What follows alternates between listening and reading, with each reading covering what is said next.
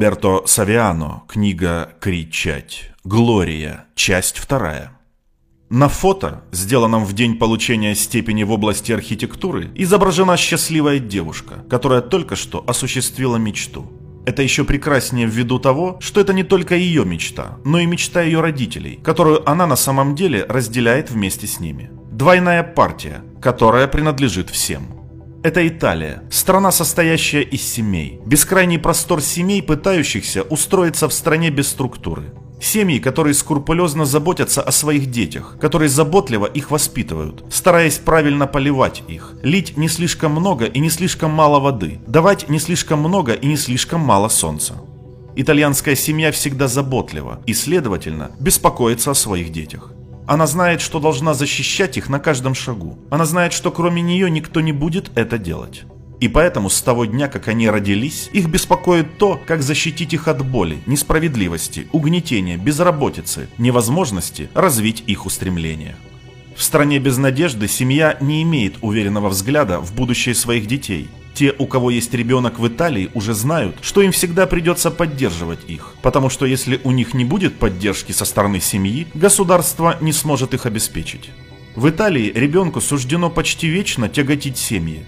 Действительно, настоящее социальное неравенство существует больше не между богатыми и бедными, а между теми, кому помогают или у кого нет семьи. Почетные суды для молодежи, как это бывает в Северной Европе, в Италии отсутствуют. В Италии ребенку нужно не только гарантировать рождение, но и обеспечить рост, учебу. Ему всегда нужно помогать. Со сбережениями, со знаниями, с поручительством по ипотеке, заботой о внуках, ожиданием, пока не пройдут бесконечные очереди в детские сады. В Италии, если ваш ребенок упустит вашу помощь, вам уже заранее известно, что он упадет, потому что за пределами семьи простирается пустыня. Хотя Лорис и Эммануэла, как и большинство итальянских семей, стремятся оградить свою дочь от боли, в день выпуска эта неопределенная защита падает. В Италии нет работы. Нет даже работы для Глории, талантливой девушки, которая знает английский и цифровой мир, и только что блестяще окончила университет. Нет работы ни для нее, ни для ее парня Марка, которого тоже воспитывала упорная любовь итальянской семьи, которая сопровождала его до окончания учебы. Глория и Марка познакомились в университете. Когда Глория начала говорить о нем в семье, его брат и мать, скорее всего, думали, что Глория преувеличивает, потому что, испытывая влюбленность, мы всегда убеждены, что любовь способствует преувеличению. Но потом, в интервью вспоминала мать Глории, при встрече пришлось изменить свое мнение о нем. Никаких преувеличений в словах Глории не было, только рассудительные оценки. Марка был именно тем деревом, чьи листья, покрытые хлорофилом, способны завершить фотосинтез при любом освещении. Родителям Марка и родителям Глории должно быть было не просто иметь детей в Италии. Они, должно быть, много раз думали о том дне, дне освобождения, когда им следовало бы смириться с мыслью, что они уйдут. Итак, этот день наступает. Глория и Марка, должно быть, задумались над тем фактом, что, оставаясь в Италии, они могли надеяться на случайную работу, возможно, в колл-центре, и только после 10 лет выпуска на стабильной работе, не обязательно в той области, в которой они получили образование. К тому времени Глории будет за 35, и с отложенными деньгами и небольшой помощью со стороны семей она сможет взять суду вместе с Марко и надеяться на ребенка.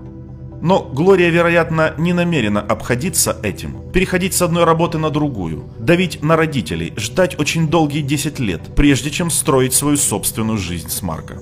Она предпочитает, как и многие из его однокурсников, уехать из Италии.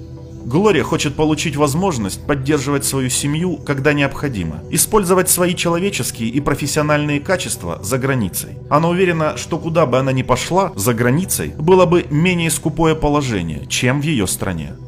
Это любопытная страна, в которой выросла Глория. Страна, где, грубо говоря, вы встречаете ее дважды. Когда заболеете и когда идете в школу потому что за столько лет плохой администрации Италии удалось защитить, по крайней мере частично, две вещи – школы и общественное здравоохранение. И все же Италия, которая потратила деньги на то, чтобы Глория получила диплом, теперь, когда она здорова и имеет ученую степень, страна больше не намерена инвестировать в нее.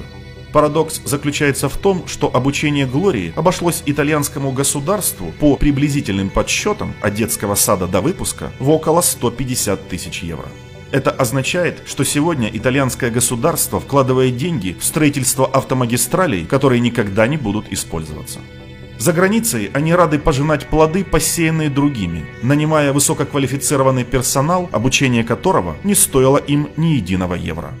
Когда биографические данные Глории попадают на стол архитектурной студии Перегрин Брайант в Лондоне, всякий, кто просматривает ее рисунки, должен понимать, что отправитель – хорошо обученный человек, поэтому они немедленно связываются с ней для собеседования.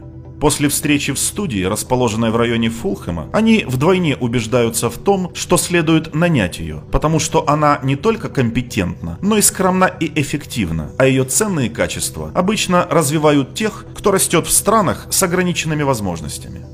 Затем Глория, должно быть, объяснила родителям, что она уже сделала. Она устроилась на работу за границей, потому что она училась не для того, чтобы держать свою степень в ящике стола.